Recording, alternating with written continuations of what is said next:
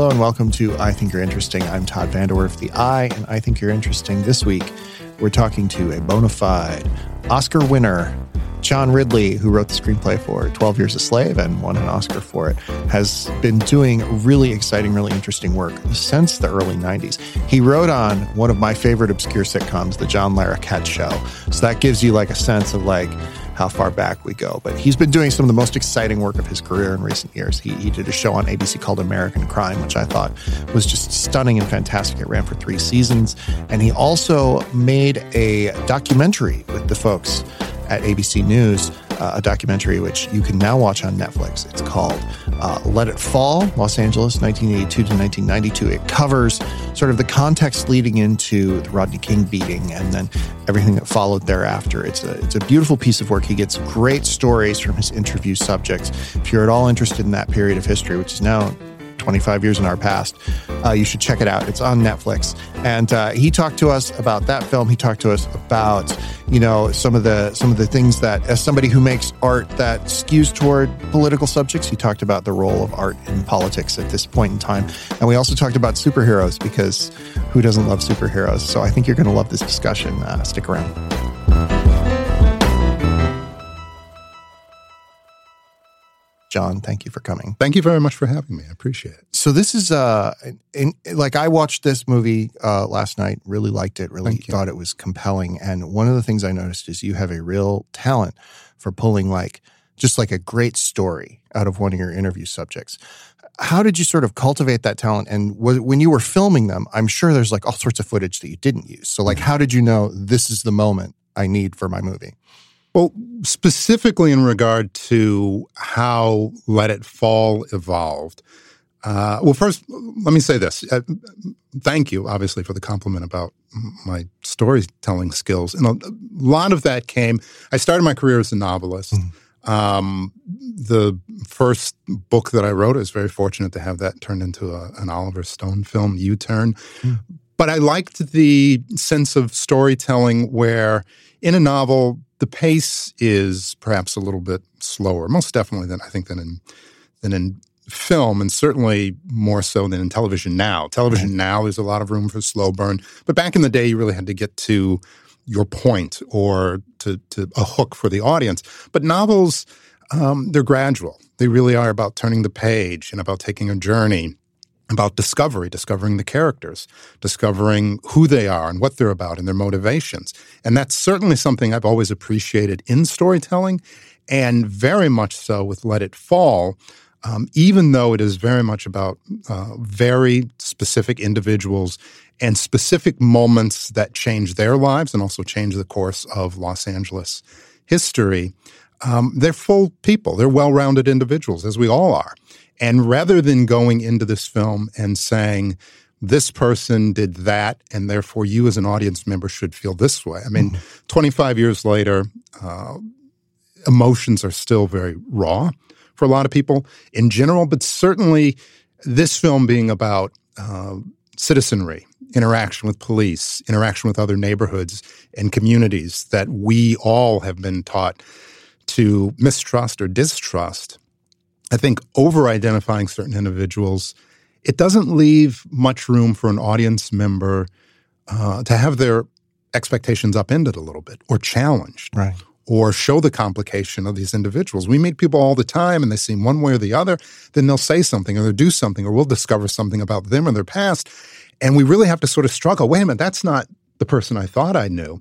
And that's very much what we wanted to do with Let It Fall, is to take moments that certainly for Angelenos, um, anyone who's probably been here for a certain amount of time, moments that they think they know, or other moments that have really been ossified in history, where we think, okay, this way about what happened to Rodney King, or this way about Korean shop owners, or this way about the LA Four who went into the streets of Los Angeles and just randomly beat people rather than just saying, okay, here's this person, here's what happened, and here's probably how you should think about them.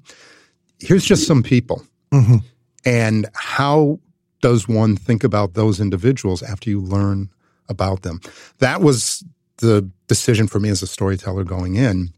It seems to have been very, very effective. And that was certainly my hope is that uh, it would be a film that has definitely a lot of factual integrity, Right. but also has an emotional velocity that once it begins, it just picks up momentum every step of the way and a personal momentum because at some point you go, oh my gosh, please don't, uh, don't be that person. Yeah. Or once someone begins to understand the style of tor- storytelling, they start to realize this person I'm meeting at this moment is not a random person. They're going to have a very personal and probably very emotional story and settling and preparing for that moment. Yeah, absolutely.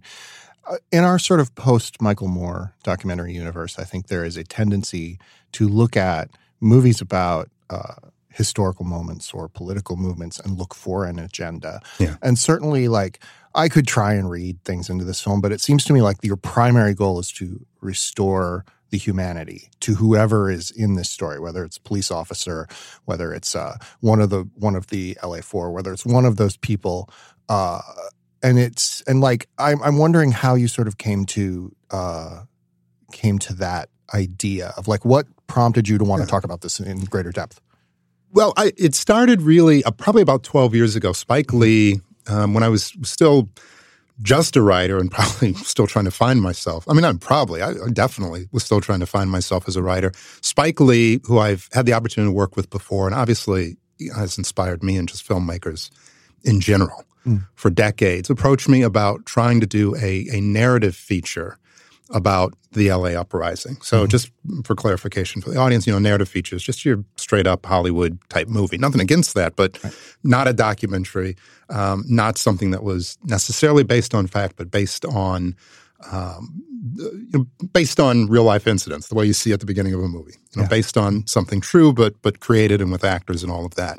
So I'd been in LA at that at the time of the uh, of the the riots. It was 1992. I'd arrived here in 90, and as a young person of color, I certainly had my opinions.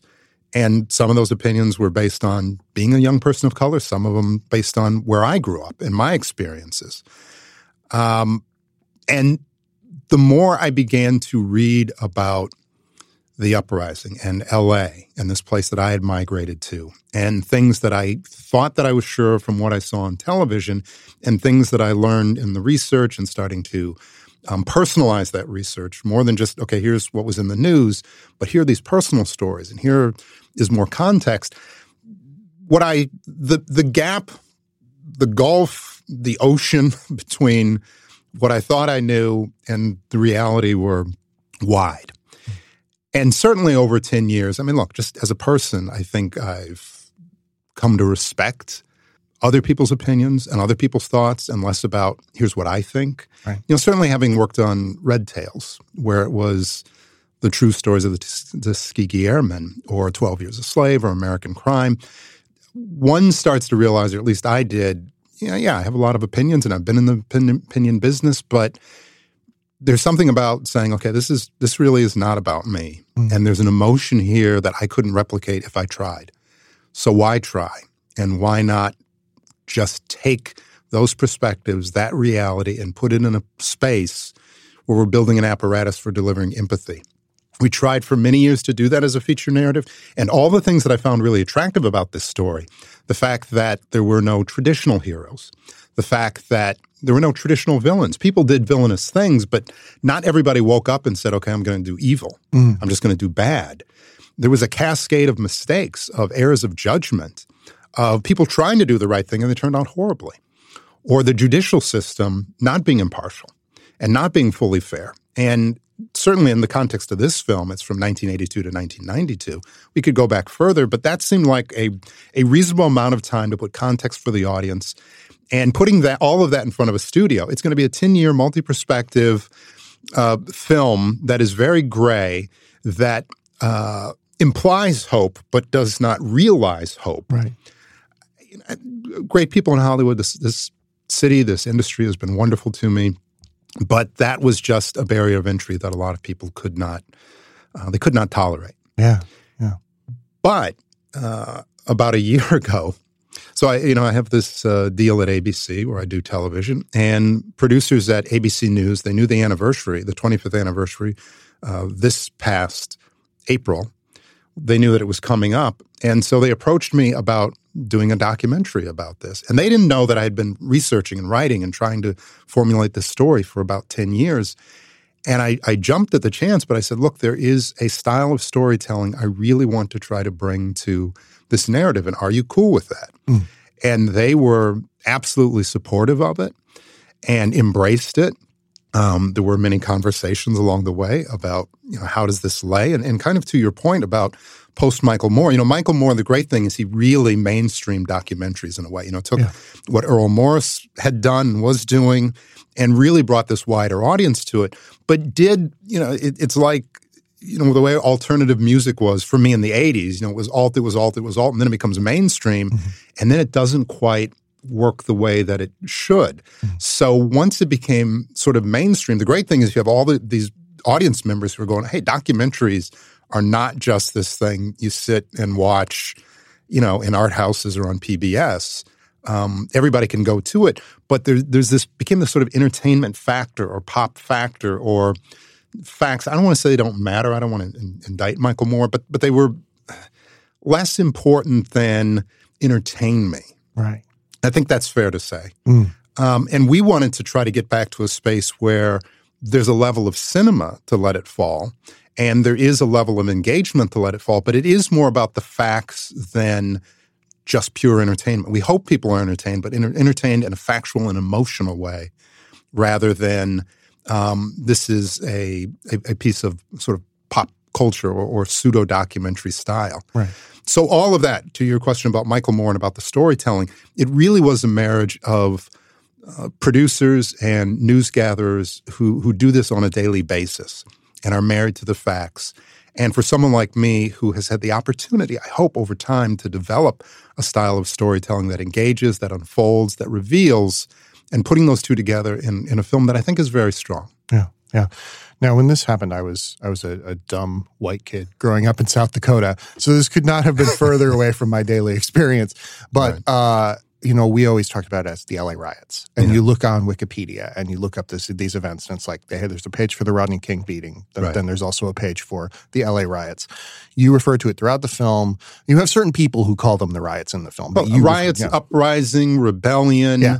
Um, I have used riots. I, I, just said riots in a conversation. I, I but for the purposes of this film, and I and what I don't a, a caveat, I, I, don't want to have a litmus test for what anyone should be able to say or what they right. shouldn't say or what word is correct.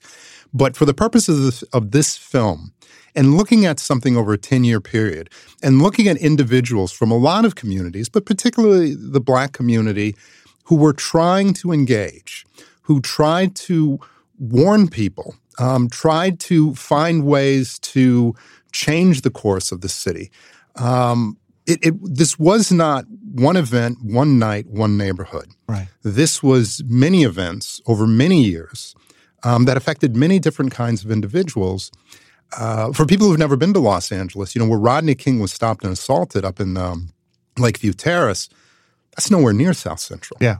Simi Valley, where the trial took place, nowhere near South Central. Where Karen Toshima was shot and killed in Westwood, not really near South Central.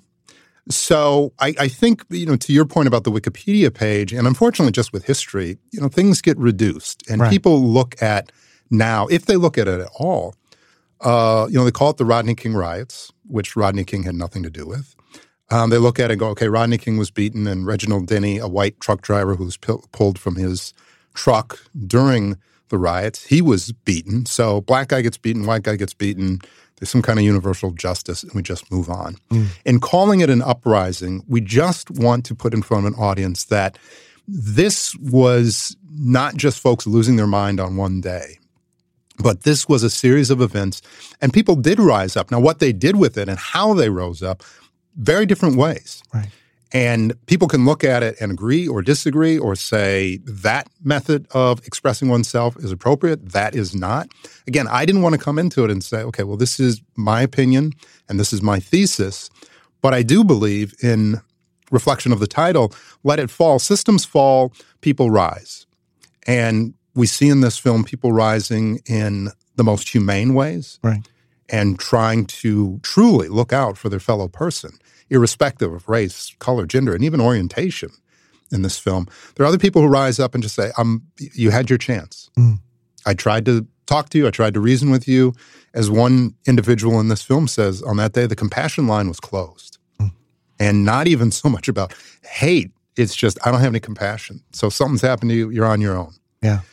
That is sort of what we want to get into when we talk about uprising. That this was more than just um, individuals who spontaneously, for no real good reason, just wanted to conduct mayhem. Right. Um, this is individuals over a long period of time who felt like there was no other means to get recourse or express themselves or even have attention paid to themselves. And even, by the way, as we get into in the film, the initial moments of this uprising, uh, people who were there said had nothing to do with Rodney King. It was about another incident in uh, in that 71st and Normandie area. And all of that becomes conflated over time. We just want to separate a little bit. Yeah, yeah. Having lived here for uh, uh, ten years now, I was I was actually as I was watching the film, I pulled up Google Maps and like looked at where all these things were happening. It was like, oh, I've been there. I know that neighborhood. I've I've driven past that place, and like, and I had to realize, like, I always, I guess, in my head when it was happening, I thought, oh, it's all happening like right in this little area, and it was all over. Yeah, I mean that's the thing. Again, for people who've never been to Los Angeles, it's it's so spread out Mhm. and just such a big place. And yes, um, in that Florence and Normandie area, and in that what was South Central, definitely that was the jump off. Um, but the the inciting incidents happened all over the city, and certainly by that second day and by that third day, you know, you, you you have to stand in Los Angeles to realize, okay, there was stuff in South Central, there was stuff in Hollywood, um, there's stuff in West LA, and start to realize, man, that nobody was managing this city at this point. Yeah. That's a large geography to to have no command and control structure. Yeah. Frightening. Yeah, yeah. You uh, correct me if I'm wrong. You mentioned that you moved here after these events. I, I moved here in, in 1990, so I moved here just before, Just before, Rodney. King was assaulted, and then the the uprising was in 1992. So I was here for the good times in LA. The earthquake I was here for. I was here for all the great stuff. when you look at the world of then and now, sort of looking at where we are now, like what has what has Los Angeles learned from this, if anything, and what is it still struggling with? we we had the opportunity to engage with a lot of different communities in in putting this film together and also in uh, exhibiting the film. And there is most definitely a a better sense of community in Los Angeles. I think a lot of the stress points have abated. They haven't gone away. They, they- we have to actually be very careful because some of them are coming back when we talk about um, easy access to drugs, when we talk about kids who feel like they have no other direction or cannot get a sense of community except for being in gangs or being in people who uh, are not positive influences. That still exists, and the potential for it to be exacerbated still exists. But in, in dealing with the police, they have a better sense of their mission. Um, certainly at, at the command levels, um, you know, I mean, look, there's, there are no two ways about it. Daryl Gates's shadow fell heavily over the Los Angeles Police Department and over the city. And certainly, even though Mayor Bradley was uh, an amazing inspirer, brought the Olympics to this city, really made Los Angeles into a 21st century city, there was moments at the end where he and the administration and the uh, police structure, they didn't talk at all. And as difficult as it may be to get along with somebody, you, you've got to talk. Yeah. So, uh, better communication, uh, certainly more aware and community driven policing, communities that are more vibrant. There is finally, finally money that is flowing into now what is South Los Angeles, not South Central anymore. But, you know, when money flows in, you have displacement. Um, you have people who are being moved out in favor of new people who are coming in. Um, that's a reality that happens in a lot of places, but we have to be sure that that in moving out, we're not just moving the problems or potential problems to other areas. There was a, a survey that was done recently. Seventy-five percent of Angelenos feel like their circumstances are pretty good. Hmm. That's a good thing. Yeah. But that does mean twenty-five percent of eight million or so people don't feel good about their circumstances. Don't necessarily feel good about the future. My math is terrible, but 25% of 8 million people, Two million, million, yeah, about 2 million people. That's a lot of people to be in distress. Hmm. Um, so uh, things are are better, but but I can't fool myself into thinking because my circumstances are good that everybody's circumstances are good. And by the way, as as as many warning signs as there were 25 years ago, a lot of people thought, well, you know, we're going to get through it. We're going to get through it. It's going to be okay, and it jumped off. So w- we have to be vigilant in all ways. People ask me, do I think this could happen again? I think it could, but I don't think it's going to happen. If it does, same demographic, same way, same neighborhood you know, we, we, we can't look at where the problem was. You know, you, you gotta you gotta look at where it potentially could be. Yeah, yeah. What you mentioned that the the police department in Los Angeles is more aware of some of these issues now, and we certainly have had conversations about police treatment of especially black people in the United States in the last five years. A lot more than we have at any time in my life, at least. What do you think? Like Los Angeles has Los Angeles does Los Angeles know something about this that other cities could learn from, or is it is it that uh, is it just something that communities have to figure out on their own because every community is different? Well, I, I think the latter really. Every community is different, mm-hmm. and and people would ask me coming out of Let It Fall. Uh, well, what do you think about Ferguson or Baltimore or, or, Cincinnati or places that you know have, have gone through or going through similar distress? And I say, look, I if I had a, an answer, a solution, I'd, mm-hmm. I'd be running for office all of these places have particular issues, particular problems. They deserve singular examinations. LA demographics, geography, um, number of police officers was very, very different 25 years ago. It's different now than other cities. And I don't think, and the reason we do not, in Let It Fall, try to draw direct comparisons to anything else that's happening is because we don't want to do easy math for people and say, okay, well, now you know what happened 25 years ago. Yeah. Now you can go deal with Ferguson. You, 25 years ago is not now in Los Angeles. Los Angeles is not these other places. And the LAPD went through a lot of stress in evolving. You know, there was going from uh, what happened 25 years ago through a few chiefs. There was a rapid turnover. There was the Rampart scandal. Um, there were real issues. So it wasn't like you know, in a week or a month or a year, it was the brand new, mm. aware, engaged Los Angeles P- Police Department. They had to work towards it. And in engaging with the LAPD, um, you could see the, the, the, demographics, the makeup of the officers was different. I think that helps. Yeah. Doesn't mean because colors or genders change that everything is going to be all right. We see that in Baltimore. Yeah. There are systemic issues that are going to remain, but it does help. It can help Mm-hmm. And I think that that is what's very different, at the very least, between now and then. You know, the LAPD was, you know, it, it essentially was one individual, certainly made up of a lot of people, but you could hear in the in the language and the phraseology of, of the officers that there was a real point of view that was being bled down. And leadership matters. We, we see that. It doesn't matter it's the LAPD, Hollywood, news organizations, right. uh, the hotel industry. Leadership matters. And there was a very myopic leadership at that time.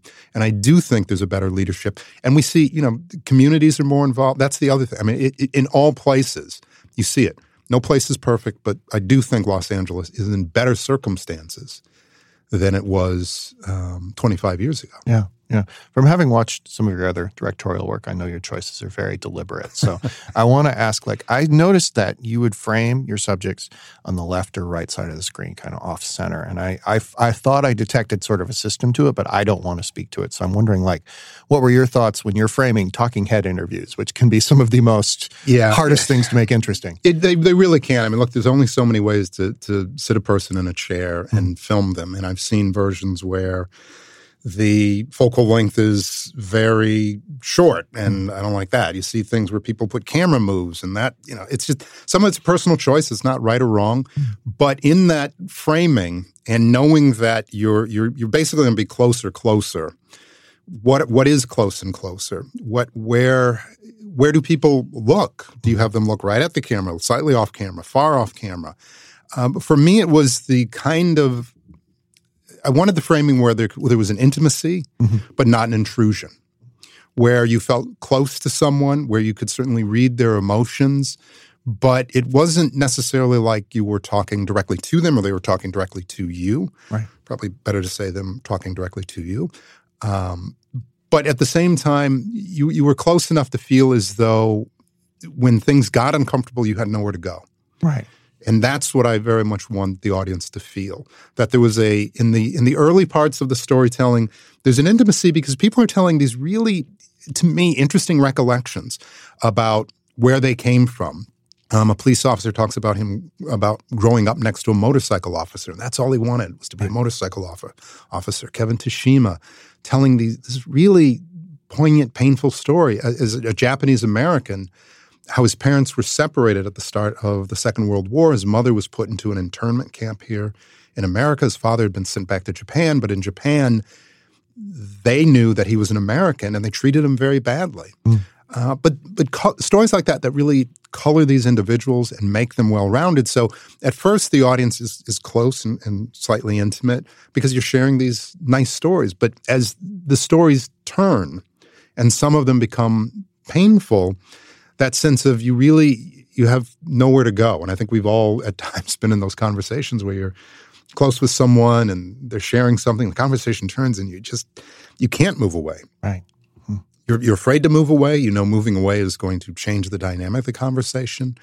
For me, generally, when people are talking, or as you see life, um, if I'm talking to you somewhere, I'm generally either standing very, very close to you yeah. because we're having a conversation, or I'm standing kind of far away watching you interact with other people or, or, something, whatever you're doing with someone else. Right. So to me, in, in, in storytelling, whether it's a documentary or whether it's a film, that mid space is always a little funky to me because we don't really stand in a mid space. Mm. Um, and also the camera, this is a little beyond what you were asking just about no, the documentary. Fine. It's great. I often don't put the camera, you know, high or low, or where, where the eye doesn't normally go. Right. And there are times where I see in movies, I saw a movie the other day, I was like, oh, it's really wonderful, wide, high shot. And I'm like, oh God, I never do that. Yeah. And it looked good. Mm-hmm. But when I'm setting shots, I always just feel like, well, nobody really stands there. Nobody really, you know, sometimes you get lower, like a, a Citizen Kane shot. Obviously, Citizen Kane is greater than probably anything I'll ever do, but you get those kind of low shots and they really have their own specific language. And I'm like, well, I don't usually lie on my back and look up at people. Yeah. And so that's a little funky for me. So there are things that one gets in there wheelhouse and feel comfortable with. But to me, I, I, want to feel a sense of reality where the camera is, that's where an individual tends to be. Right, right. Well, I would be uh, remiss if I didn't bring up that we're recording this on November 8th, uh, 2017, which is one year after last year's election. uh, which the, after that, there was a lot of conversation about can art exist, which always seemed silly to me. But I'm wondering, yeah. like, what were what were your feelings sort of in the wake of that event, uh, maybe the first 48 hours or something? You know, I'll be honest, I was I, I was stunned. You know, mm-hmm. and I and this I don't care who you support. You're lying if you're not saying you were stunned by that election. Mm-hmm. There, there are very few people who I think truly saw the way that it was going to go. People ask me as a storyteller, did it change the way I was going to tell stories, or did I feel more strongly about telling this kind of story versus that kind of story. With American Crime, for example, which was already in production at right. that point, and this, that season, our, our, our, last season last year, dealt with immigration and um, dealt with the politics of border control and things like that. And people would ask me, "Oh, you're doing that as a reaction to the election?" I go, "Look, no. These issues were going to exist irrespective of who was in the White House." Mm-hmm uh, or who is in the state house or who's in the mayor's mansion.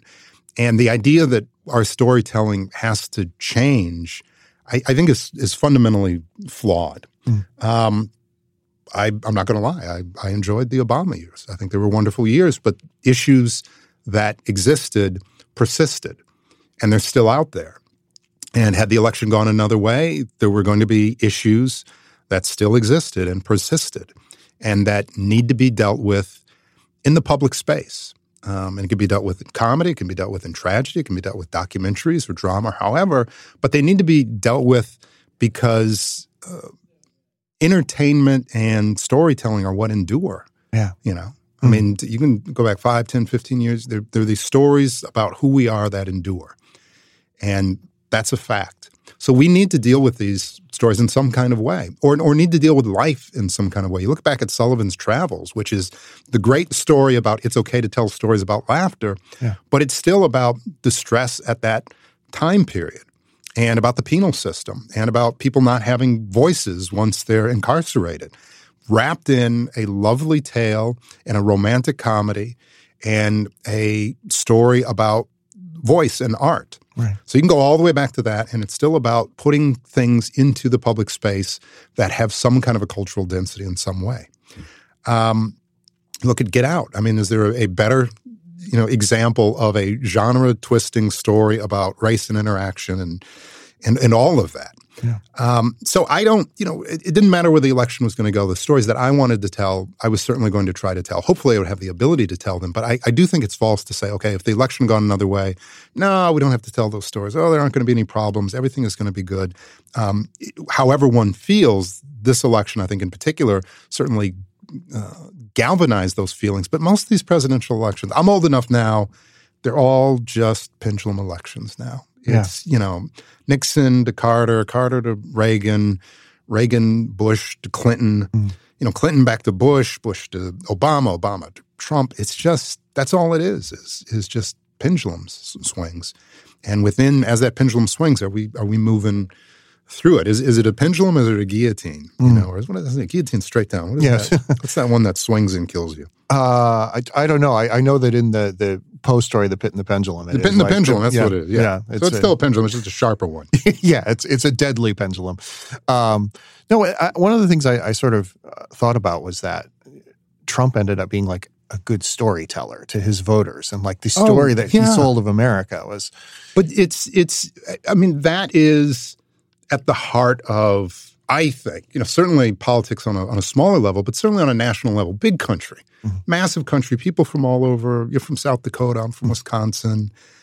You know, it's reaching all of these folks. And most of these national politicians, I mean, certainly post Hoover into Roosevelt, when the, the, the real age of radio communication and the fireside chats began, it's how do you communicate and are you communicating effectively in the era that you're meant to represent? You know, Nixon with the silent majority.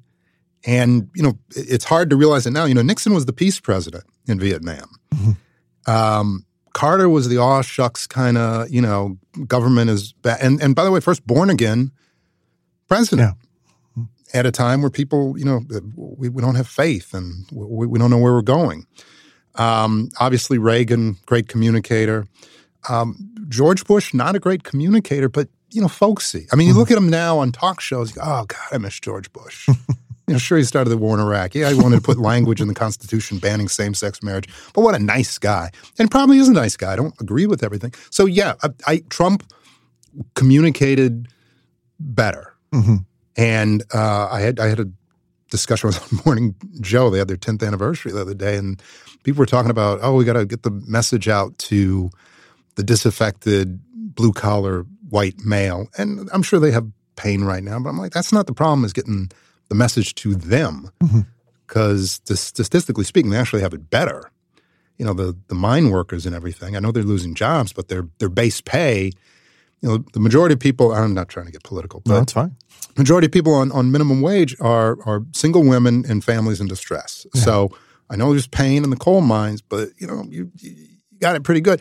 But Trump was more uh, able to send that message. We're going to keep your job. We're going to do this. We're going to do that. I'm not trying to relitigate the election, but yeah, he communicated more effectively in that time period. So uh, it's who's in the way. I don't want to say it doesn't matter mm-hmm. because it does matter, but what matters is what the what are what are we doing? Whatever you believe in, what are, what are we doing in the interim space? Right. You know. Right.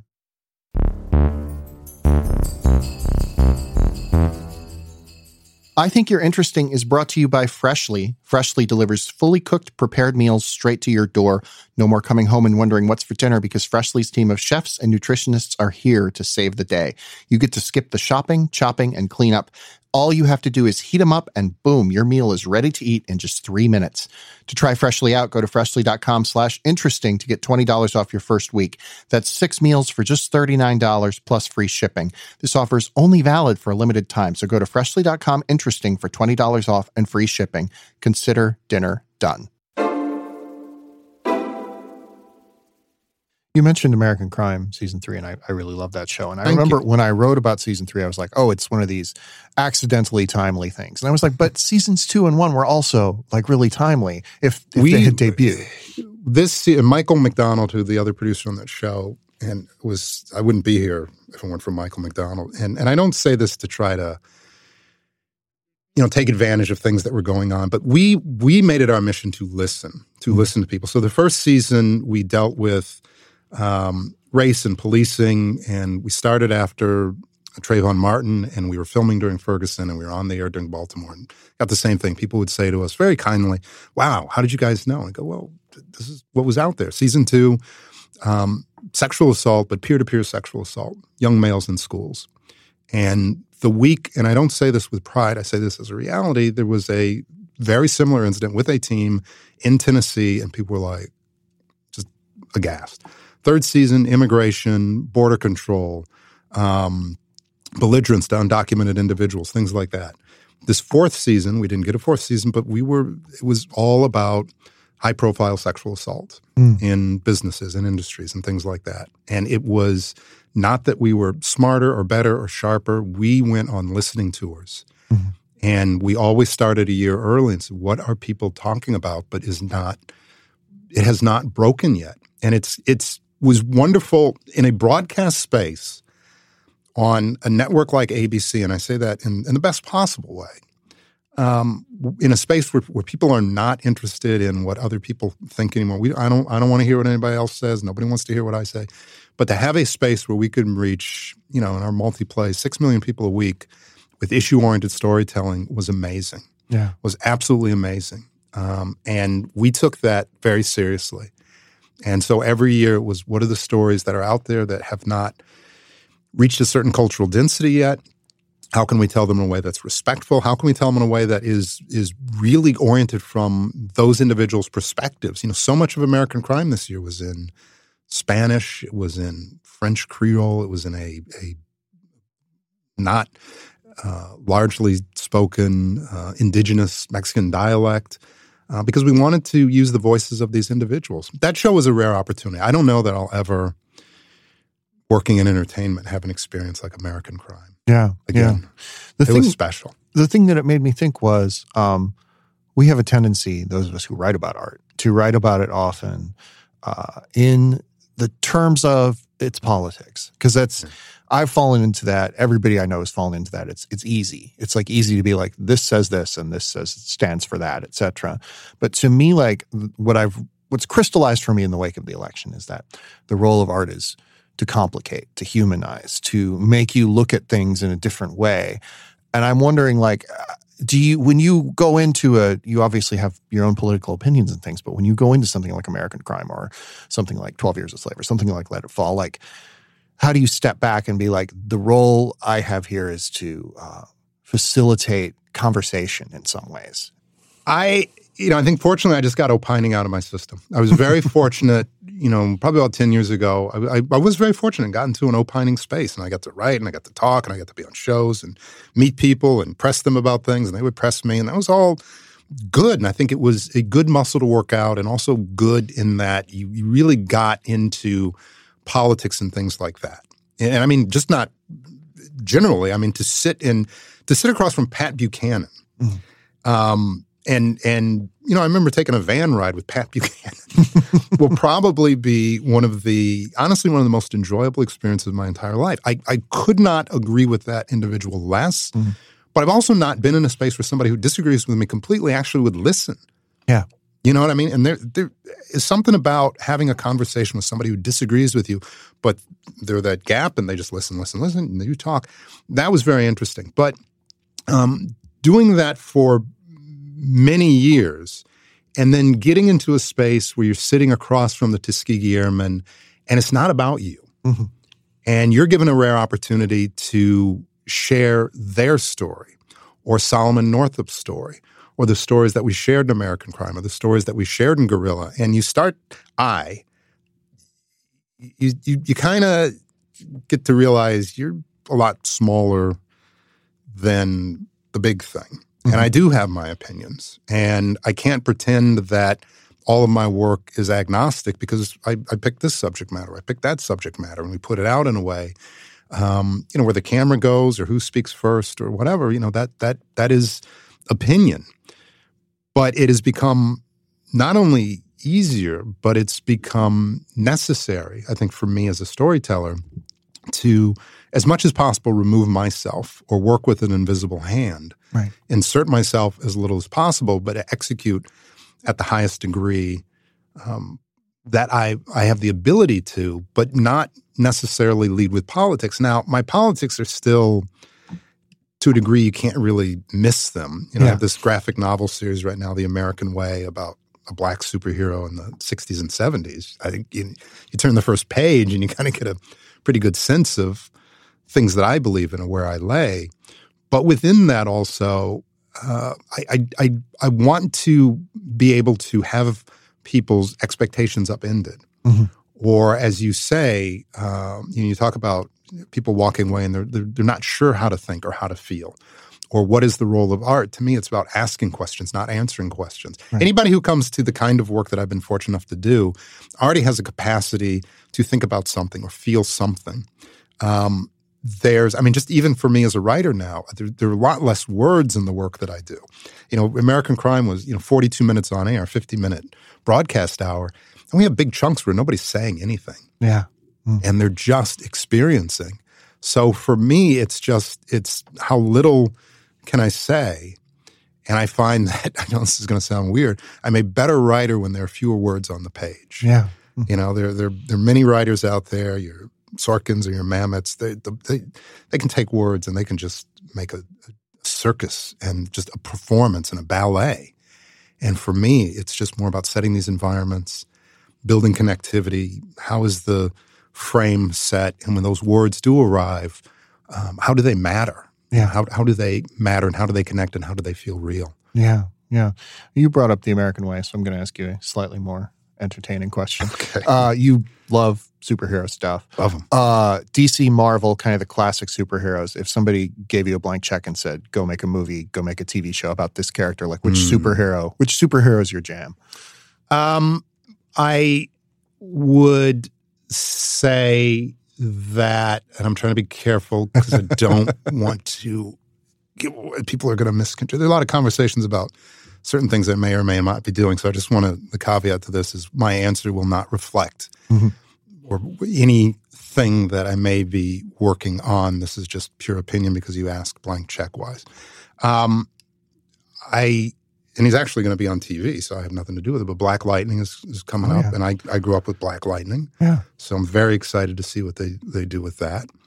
And then my favorite hero of all time was uh, The Question. Oh, okay. do you know the question? I, I, know. I know of. Yes. Yeah. So there was a version of him, and he's had many iterations, and actually now he's a she. But there was a version of the question where uh, it was in the mid '80s. Dennis O'Neil and Denys Cowan mm-hmm. did a version, and it was the most amazing graphic novel series. I actually still have all 36 original one shots. Mm, wow. At home, all the rest of my stuff, my my you know, like any other comic book collector, your mother is, I'm throwing this away. This is going to the garbage. When are you going to grow up? So that's all gone. But I have them, and it was very gray. The storytelling. It was very much like a noir. You know, it was not. You know, he had no powers. The first issue, he gets beat up. He gets his arm broken. He gets shot in the head and dumped in a river for dead because mm. he's just a screw up. And that's the series is that you can have powers and abilities, but that doesn't mean good and right can happen. And it was set in this, I think it was called Hub City. And it was very, you know, kind of urbanized mm-hmm. and about real issues and not, you know, the the portal that's opening above the city, which right. has become now just this, you know, just look at your watch and okay, five minutes from the portal, portal's coming.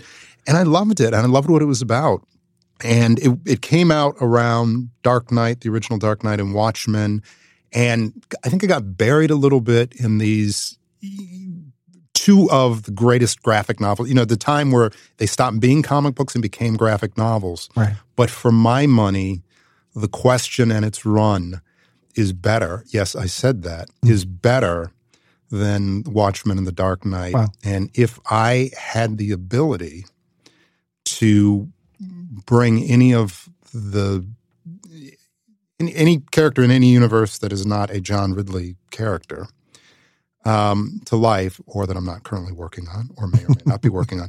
The question is absolutely amazing. Yeah. And and I, I you know I, I don't think he's ultra popular for a reason, and I'm sure if I did it, it would not be ultra popular either, which I excel at. You know, not necessarily popular, but certainly high quality. But the the complication of storytelling, Mm. the I mean, literally the question. He's not there to answer anything. He's there to ask questions. Yeah. Um, and that, by the way, you know, Rorschach in The Watchmen was based on the question. Mm. And so it's just even even for you know Alan Moore, you know, it was just this. That's how that's how good the question was as a character. I mean, look, he, he obviously took a lot of characters and, and put them into The Watchmen, but um, that is a seminal character, and that's one that I would love to Right. to work on. Uh, you mentioned you, you were born in Wisconsin, Milwaukee, right? Correct. So- yes. and you grew up there, I assume. Yeah. Okay. Tell me a little bit about like being in Milwaukee and then uh, ending up here. Like, what was that journey like for you? Both of knowing you wanted to write and then coming to a place where you could. It was, you know, it, it- growing up in Wisconsin is great. Mhm. Um, city of Milwaukee is great. You know, they're, uh, it's unfortunate. There, we were talking earlier about issues in uh, Los Angeles and how we can't compare them to other cities. You know, Milwaukee has a lot of problems, Mm. racial problems, problems with police and citizenry that I was truly not aware of when I was growing up, and um, it was just very weird to grow up in a small town in Wisconsin where the demographics were against you and have largely really good experiences. And then moved to first New York Mhm. to pursue the things that I wanted to pursue. And the New York I moved to was Howard Beach Mm. and Bernie Goetz and Crown Heights and Freddie's Fashion Mart and Tompkins Square riots. And just thinking, wow, I'm in a, a major metropolitan city where it should be cosmopolitan, where I shouldn't feel my otherness, where it should all be everybody working towards you can make it here, you can make it anywhere. And there were just problems about race and interaction and communities. And it got to the point I, I didn't want to be there anymore. The first the first time I ever got followed by police was I was with these two other we're all young guys, young black guys. Mm-hmm. You know, I, I feel like I'm the least threatening black man on the planet. I'm the guy I'm at Ralph's. Old ladies come up. Can you get the soup off the top? Can't, nobody's afraid of me. Nobody. And to have, you know, again, growing up in a small town and knowing you're one of the few black people, but never having a problem, and being in New York where you're one of millions and you're not threatening, you're hanging out, and that's where you get followed for the first time. It was like, I'm, I'm, I made a mistake Yeah. you know, I've come to the wrong place. Um, and it was a late in life awareness, but it was an awareness. So at that point, that was, you know, late 80s at that point. I was like, well, I've been to Los Angeles a couple times, sunshine, beautiful. Let me move out there because it's all good out there. So I moved there in, as I said, 1990, and that was a year before Rodney King and all of these other things um, that were going on, Soon Ja Du and uh, Karen Toshima. And, and you, realize that the you, you can't go in search of some perfect place Mhm. or because it's not you know small town mississippi well they aren't going to have any race problems you know um, there, the problems that can, can exist anywhere. You know i'm saying things now that are obvious but for me you know 25 years ago as a kid going wow this is new york is not the solution. La is not the solution. There's stories i want to tell there are things i want to do but they're things that i'm going to run up against. And by the way then you go into meetings and you're the only black person in the meeting. You know, you're the only person of color. You're pitching things. I remember pitching a story, and at that time, Janet Jackson was really, really big. Right. And it was a it was a female lead character, and I was like, we should have Janet Jackson. And it wasn't about race. It wasn't about something, but it was mm-hmm. just. And people were like, well, you shouldn't. You know, don't. I wanted to put you know character you know in the description. You know, when you when you're writing a screenplay, you write these little descriptions. Trisha, you know, young black girl like this, you know, just explaining it for the reader. And they were like, well, don't put she's black in there. We'll Mhm. just, we'll just, you know, later when it comes out, we'll assume that. I go, well, no, you're going to assume that she's white. Not putting it in there is the assumption that she's white. So why don't I put in that she's black? And then later all on, you all can assume, you know, you can, you can think positively about maybe casting a white person. And that was really troubling to me, that idea that um, I couldn't, I was not allowed to cast up or put forward a character the way that I saw the character. Yeah. It had to be put forward first. You know, neutral was not neutral. Neutral was white. Yeah. You know, I'm sorry. That that that was the way it was. And if I didn't put in black or Asian or whatever, neutral equated white. Mm. And that was problematic because I wanted neutral to be whatever. So those were the things that I had to deal with. And those were the things, you know, trust me, fighting to have a character represented the way you want to represent it is a whole lot different than getting pulled over. Yeah. But at the same time, you know, a fight is a fight. Yeah. And that's a fight I've been trying to fight for 27 years now. Oh, yeah. You know? Yeah. You've written uh, books, you've written for film, you've written for TV, you've done all sorts of things. What do you find to be like the strengths of each medium? Like what, what do you turn to each medium to be able to tell certain stories for? Books, as, as we talked about earlier, the patience, um, the reveals, the engagement of an audience, the expectations, I think are, I don't want to say higher as in better, but higher as in um, they are, they engage more. Isn't? It's not passive. You're reading everything about it, you know, turning the page, um, picking the book out, taking it with you. You know, it, if we're still talking about a physical book rather than a downloaded, there's a lot that goes into owning a book, and that is a very wonderful thing.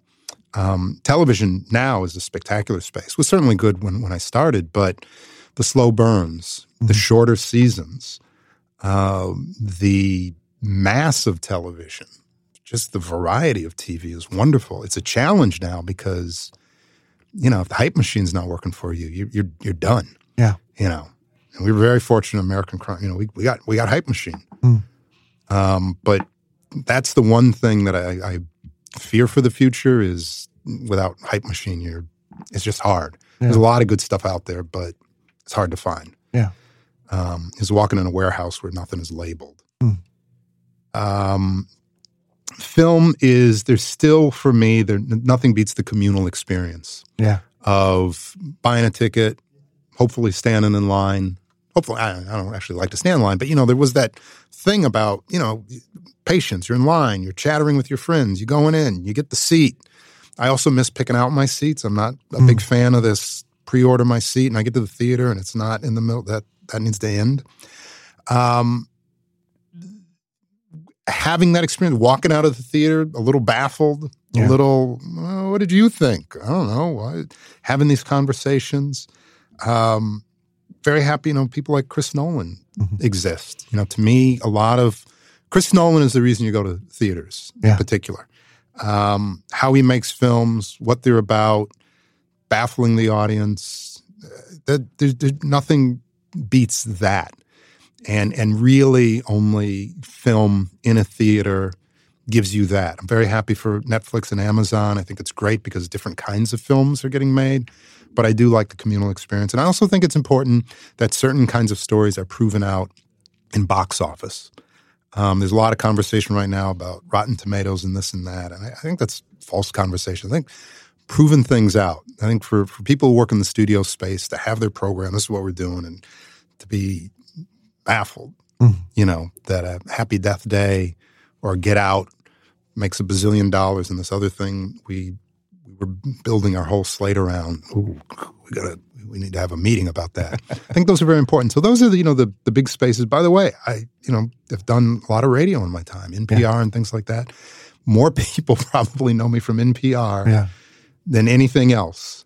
So that reach and that connect that that is not done by any means, mm. and that is um, that was a wonderful space to be able to do pieces. Again, I'm, I'm not really in the opinion business anymore, but people would you'd write stuff that you thought was just the most engaging, non-offensive, collective good kind of stuff, and, and I would get hate mail just yeah. for days, and I, that was good because you know for me now, everybody's displeasure is sort of equivalent. So yeah. people get mad about stuff I meant them to get mad about, but also having people get mad about stuff I didn't. It's like you just might as well dump it in a box because it, do, it doesn't matter. Yeah. So that was that was a really wonderful experience, and I really cherish that having yeah. having worked in that space also. Well, we're, we're heading into the end of the show, but uh, I, have been thinking a lot about this as we sort of head into the end of 2017, which is the big story in my beat has been uh, the sexual assault, sexual harassment. Yeah. Uh, scandals in Hollywood. And I've been thinking a lot about a David Simon quote I read, uh, the creator of The Wire, for my listeners who don't know, uh, where he said, People can change, but systems can't. And we're sort of looking at this Hollywood system that is rotten in a lot of ways. In this yeah. regard, I'm wondering, like, what you think, A, what you think of that quote, and B, like, do you see sort of a, a way forward in this moment? Well, I, I hope that systems can change, but I do understand what he says because we look at a lot of these allegations. There's clearly women have been disproportionately affected by um, this system, mm-hmm. but we have seen uh, recently gender orientation, race, mm. who these perpetrators are, doesn't matter and and certainly it's going on in a lot of places. But you're talking about Hollywood. This is my business. Yeah, and and I think that's what in this time we have left I want to address. Um, the system is. I mean, look, this is still the wild, wild west, mm-hmm. and it changes every couple of years. You know, it was broadcast and films, and then it was cable, and now it's media and streaming, and a lot of money comes with it, and a lot of new players, and you know, a lot of people, not a lot, listen, that, let me, let me stop for a second. I've worked here for 27 years. The vast, vast, vast majority, I almost sound like a politician, I know it does, but you're talking about in Hollywood, you're talking about carpenters and painters and dressmakers and makeup people and publicists. Um, you're talking about people who just work in variations of regular jobs, but in service of Hollywood. They want to work, they like what they do, they want to go home and be with their families. Then there is this other space, largely it's what we call the above the line. Um, and it is the powerful actors or producers mm.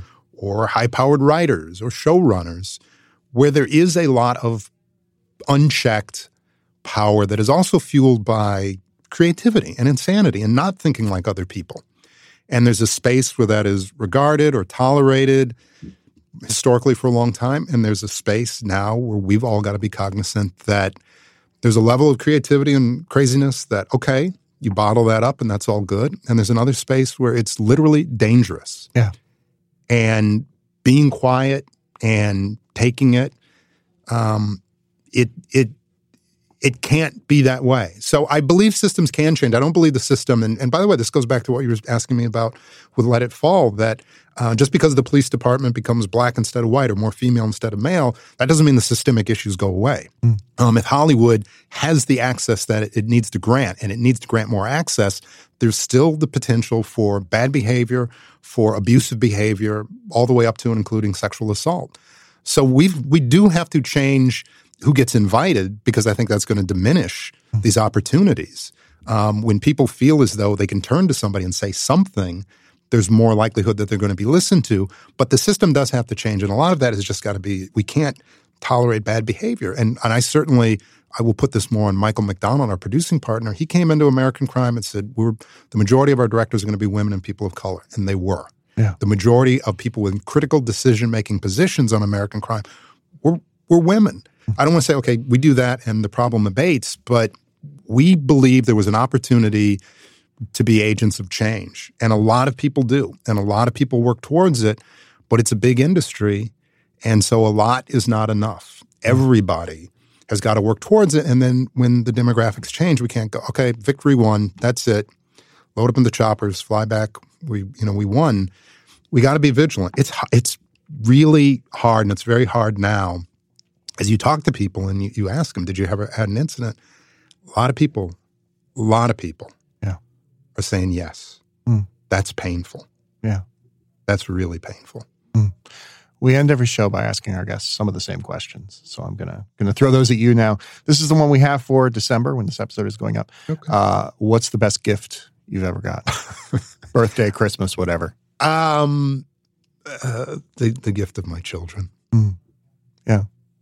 And then also I have this thermal cup that is pretty amazing. That's great. Yeah. um, what uh, what's like the last movie you saw, TV show you watched, book you read, whatever pop culture thing you consumed, and what did you think of it? The the very last, wow, most recent. Um, yeah. I mean, the last, I guess the Ken Burns Vietnam documentary would be the last last. Um, I was proud I got through it. Yeah. But mostly because they have this passport thing they do now where they shut off access after. Oh yeah. So you like gotta watch it. Oh no, that's not true. Um, the last thing I, I, I watched, and I just watched it last night, was actually the Apocalypse Now redo. Did watch Ken Burns was amazing. Mm-hmm. Please watch it. Um, but I went back and I rewatched the Apocalypse Now redo, um, which was pretty stunning all the way around. I'd forgotten, you know, there's so many lines out of that film. You know, from '79 through mid '80s, that was the pop culture reference. Charlie don't surf. Yeah. Napalm in the morning. The horror, the horror. I mean, just it was, and also finally I watched. I've been watching these crazy extended director's cuts. I don't know why, because hmm. they're long. Um, the New World, Terrence Malick's oh, yeah. The New World, which is like three hours and forty five minutes long, but amazing. Yeah, just yeah. amazing. Mm. I uh, I watched all of the Vietnam War documentary in about three days. I do not recommend it. three days, or, or in total no, at all? Three days. No, in three, three days. days. I, I, had. It's I, it's rough. Yeah, I mean it is, and just man, you just watch and go, wow, we really didn't need to to do yeah. that, did we? And uh, finally, who is the filmmaker or film writer you've learned the most from that you've never met? Oh, that I've never met. That's hard. I've been very fortunate because I pretty much met all of them.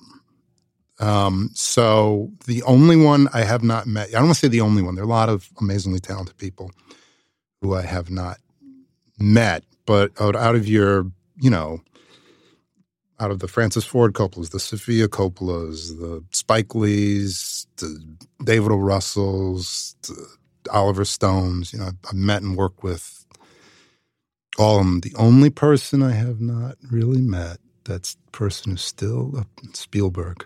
Yeah. I did get, I'm going to tell you a real short story. This was, this was, you know, you look at that moment where your career could end mm-hmm. and, and you could walk away and go, that's that. So first season of American Crime comes out, and um, first episode goes up, and I get this email from Steven Spielberg. I don't get it directly though, because nobody knows who I am. I'm I'm nobody. I, I, nobody. American. Nobody knows. But he sends he sends the email to Bob Iger, mm-hmm. who's the CEO of Disney. Yeah, wonderful guy, Bob Iger, great guy. He doesn't really know who I am. he sends the email to um, Ben Sherwood, mm-hmm. who's the head of like the, the filmed entertainment division. Ben, great guy. He doesn't know who I am. he sends the email to Paul Lee, who's mm-hmm. the head of the network at that time. Paul, great guy. He's met me like once. He doesn't really know who I am. He sends the email to Channing Dungey, who at that mm-hmm. time was the head of drama, who does know who I am, but doesn't, you know, she's busy. She's yeah. doing drama. So she sends it to Patrick Moran, who's the head of the studio, who does know who I am, but he's busy, you know. so he sends it to Nay, who is the senior vice president of drama development at the studio, who then sends it to Michael M- McDonald, who's my producing partner, who finally sends it to me. So I am this email chain, which I've kept from everybody in the Disney company. This email from Steven Spielberg, who just said, I was watching the show at home, which I'm like stunned that he has time. You know, one of the the great artists of all time is watching at home.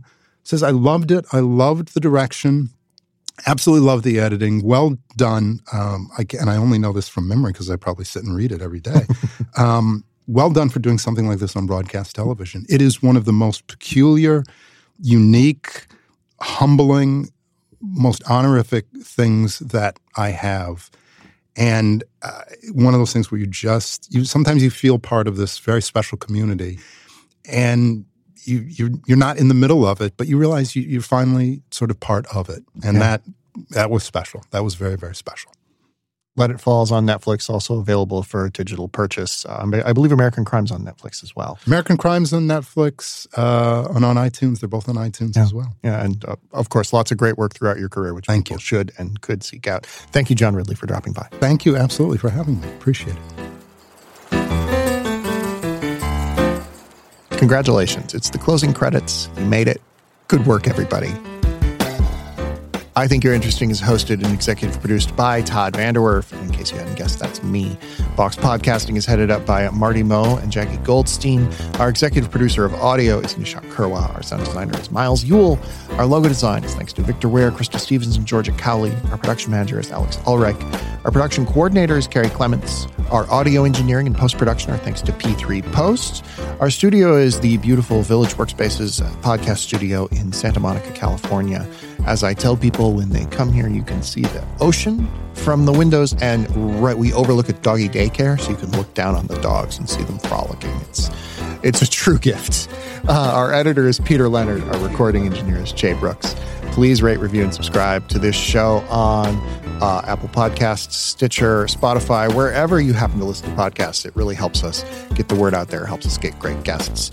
Even if you have some qualms with the show, leave those in review. I read all the reviews, or you can email them to me if you really feel like like being direct and confrontational about it. I'm Todd at Vox.com.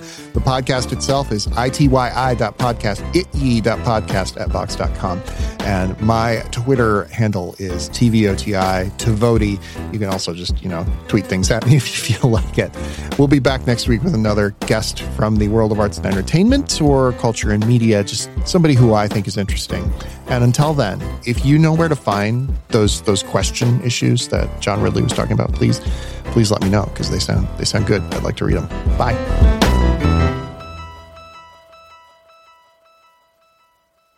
So love Law and Order Yeah. and Oz, and then we had kids, and the kids would start wandering in the room, Yeah. and you're just that's when it all yeah. it all ended. Yeah, for sure.